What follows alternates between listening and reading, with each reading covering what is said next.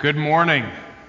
A blessed Easter to you. It's so wonderful to see you all here. I never would have imagined that I would walk into the room on Easter Sunday, look out and see this, and say, My, oh my, look at this packed house.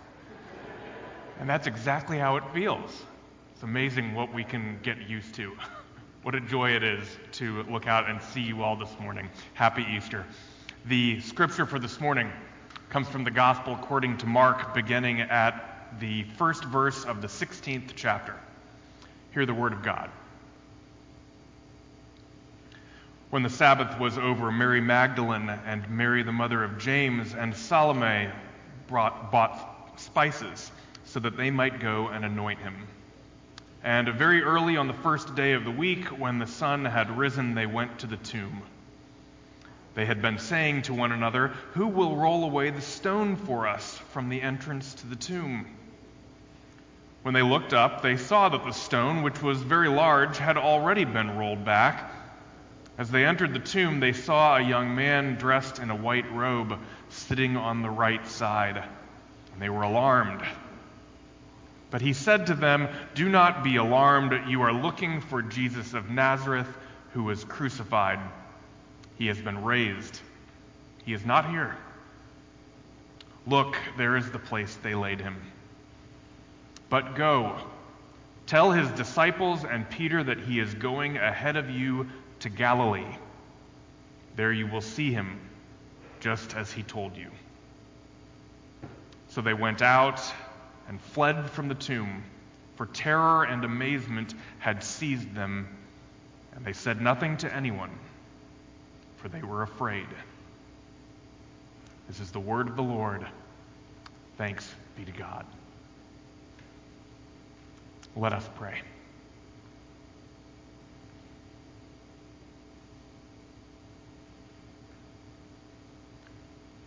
O oh God, come among us in power and might. We praise you for coming among us in Jesus and for the new life we find in him. Silence in us any voice but yours as we consider the news of his resurrection.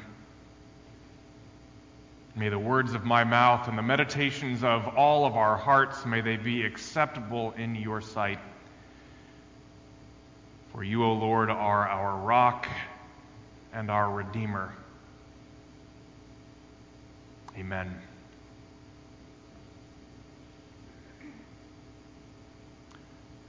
As we hear the Easter story today, I want you to take a moment to think about other stories you know other great stories. Think about truly great stories you have heard A Tale of Two Cities, E.T., Frankenstein, SpongeBob SquarePants. It doesn't really matter if the story is in a book or on TV or in the movies, if it's an ancient story or one from recent days. All great stories share some key characteristics, and I want you to think about the way great stories are told. One of those key characteristics is an ending that leaves you wanting to hear more. In any great story, you get to know the characters and you become invested in who they are. At the end, you don't want it to end.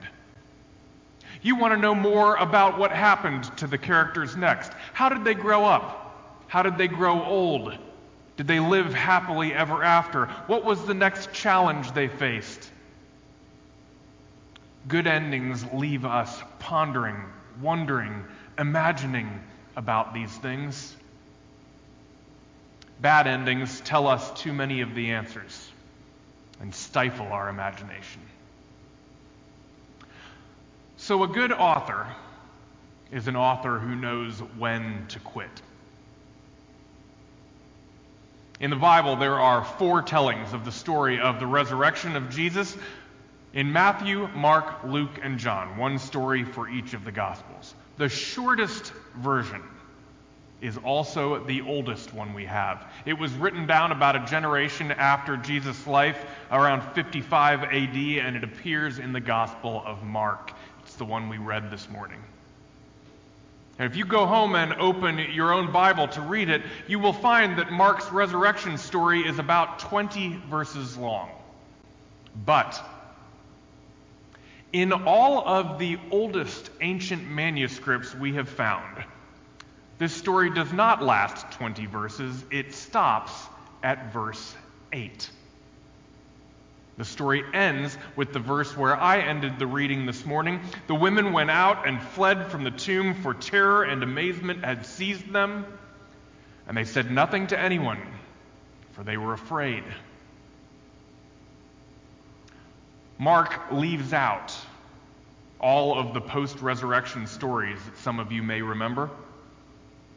In Mark's telling, there is no story about Mary mistaking Jesus for the gardener outside the tomb. There is no doubting Thomas placing his hands into Jesus' side. There is no appearance of the disciples on the road to Emmaus. There is no Jesus cooking fish by the sea and asking Peter to feed his sheep. None of these things happen in the Gospel of Mark. In Mark, the women fled in terror and amazement and told no one, for they were afraid. What kind of an ending? Is that. It's so abrupt that biblical historians say that this is what must have happened. At some point, an early Bible copyist came along and added verses 9 through 20 to the oldest manuscripts. Added it so that readers could get some kind of a satisfying answer to what happened after Jesus was raised. In those 12 verses, we get an abridged version of how Jesus appeared to the women and to the disciples. These additions in Mark are sparse, but at least that Bible copyist must have thought, at least now the story doesn't end in fear. There is a strong view in the scholarly community that the original author, Mark, stopped at verse 8 and he did this on purpose. He knew what he was doing. I like that interpretation. Just like any truly great storyteller, Mark knew when to quit. He wanted us to imagine for ourselves what happens on the other side of the resurrection. He wanted us to be inspired by the thought that it is our task to discover what happened and to do the work of keeping the story alive.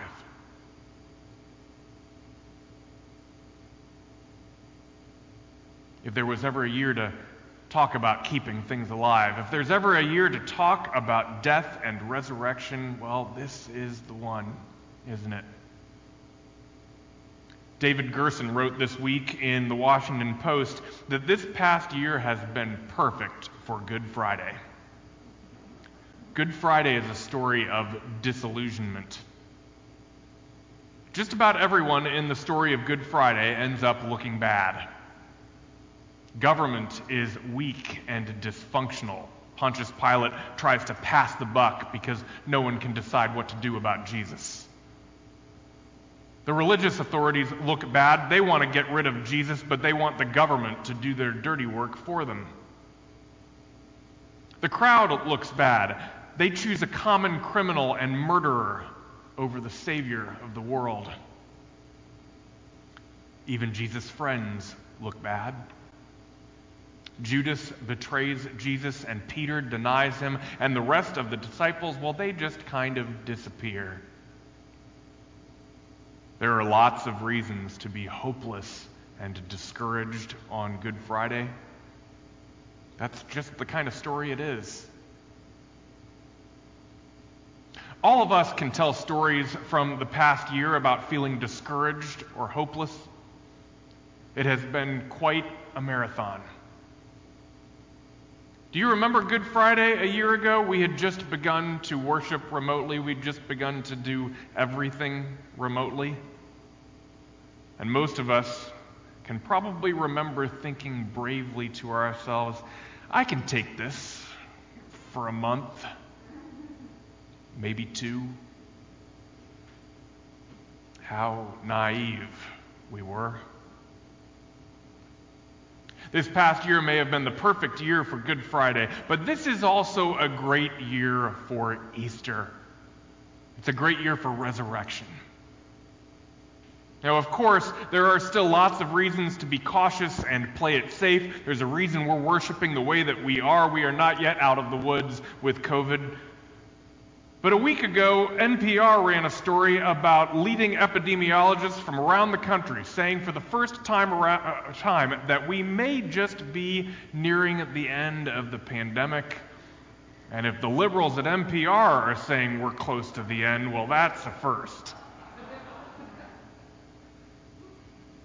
We are so hungry, so hungry for news of resurrection, for rebirth, for new life.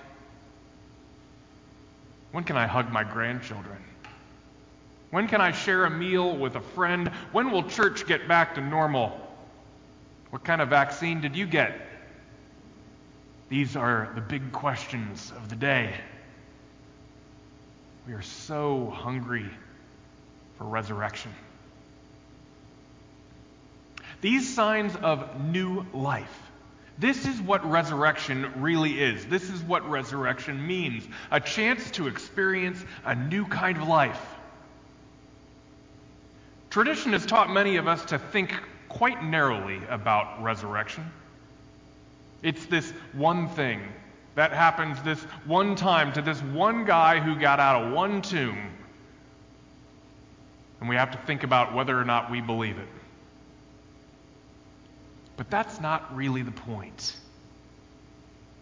Resurrection is a chance for all of us to imagine a different kind of life. Jesus lived a different kind of life, a resurrection life. He'd been living it all along. Think about the kind of things that Jesus did. He found his disciples living lives that they didn't want to live, collecting taxes, struggling to catch fish. He said, Come with me and imagine a different kind of life. Let me teach you how to fish for people. Jesus met people who were stuck, consumed by their hatred and their resentment of other people. He said to them things like, Let me show you another way. Love your enemies. Pray for those who persecute you. Let anyone who is without sin cast the first stone. Don't let resentment dominate your life. Jesus spent time with people who were, who were suffering, people who most other folks ignored. And then he walked up onto a mountaintop before everybody who would listen, and he said to the enormous crowds, Blessed are the poor in spirit, for theirs is the kingdom of heaven. Blessed are the meek, for they shall inherit the earth. One time Jesus was asked, Who is my neighbor? And so he told a story about a good Samaritan who helped a man who was lying in a ditch. The Samaritan, in today's language, the Samaritan is the person on the other side of the aisle. Jesus sees the value, the neighborliness in the liberal or the conservative who, are, who you're inclined to think is a fool. Jesus was living a different kind of life all along. He saw life differently. He saw life differently because Jesus was living a resurrection life.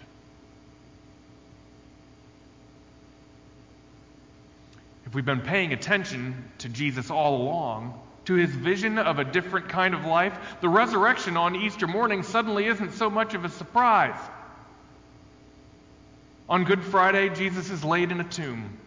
Sunday morning, Mary Magdalene, Mary the mother of James, and Salome, they return on the first day of the week. They come to anoint him with burial spices according to their religious practice. They fully expect to find him in the tomb. He is not there. The life that he has in mind is different for himself and for them. So when they arrive, they find something different than what they expect. Of course, the women are shocked.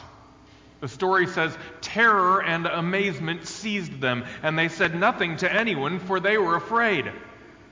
That is where Mark's telling of the story comes to an end. Because this is Mark's way of inviting us to imagine what happens on the other side of resurrection, to invite us to think about it. It's an invitation for us to dream. It deserves to be said that when Mark ends the story this way, he does not seem to be speaking literally.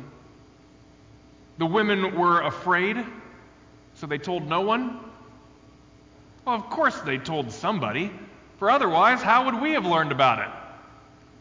How would Mark himself know? How would the resurrection story ever have been told? How would Christianity ever have become a thing?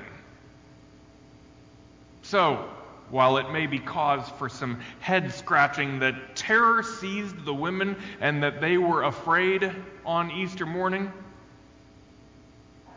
it seems to be the case that their amazement carried the day. At some point, they started to share the story of what they had seen. The other thing that deserves comment is what the women are told when they arrive at the tomb. Mark says there is a young man in a white robe seated by the tomb. Tradition calls him an angel. He is the one who speaks to the women. He tells them, You are looking for Jesus of Nazareth. He is not here, he has been raised. But go, he says. Go, tell his disciples and Peter that he is going ahead of you to Galilee. There you will see him.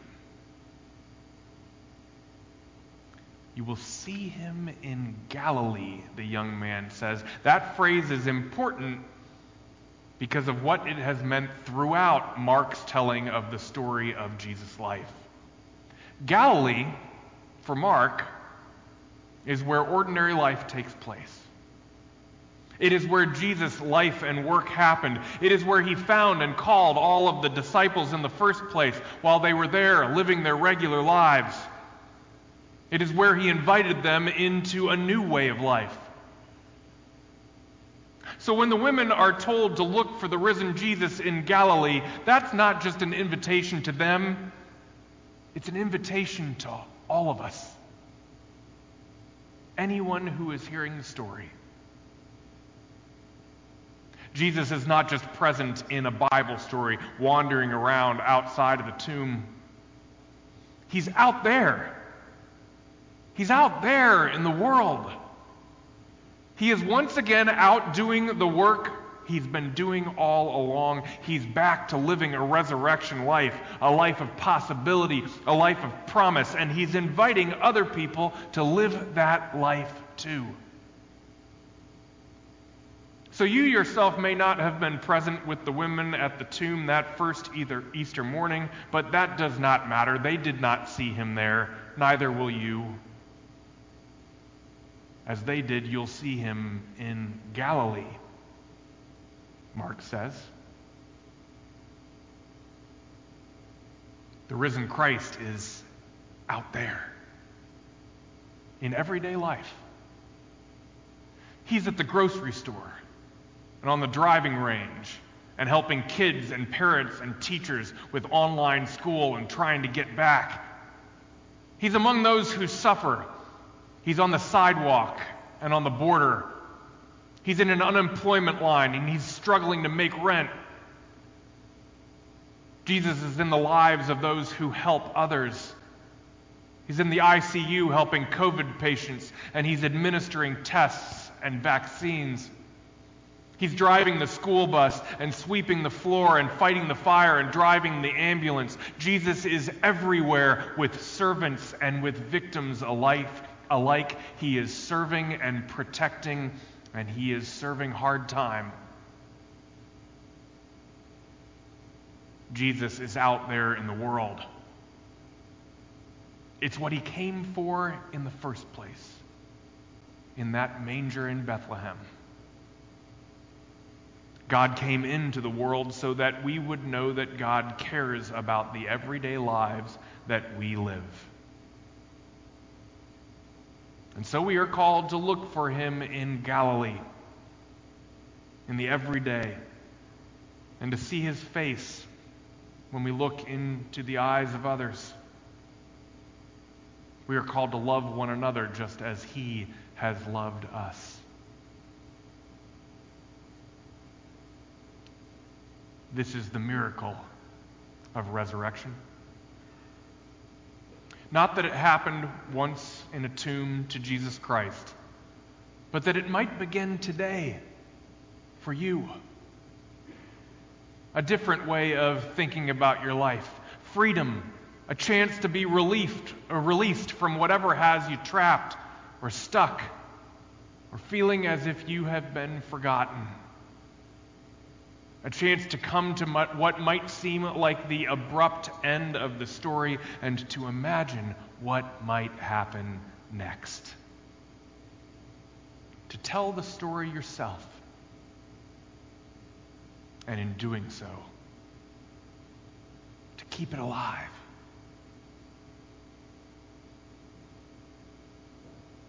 Christ is risen.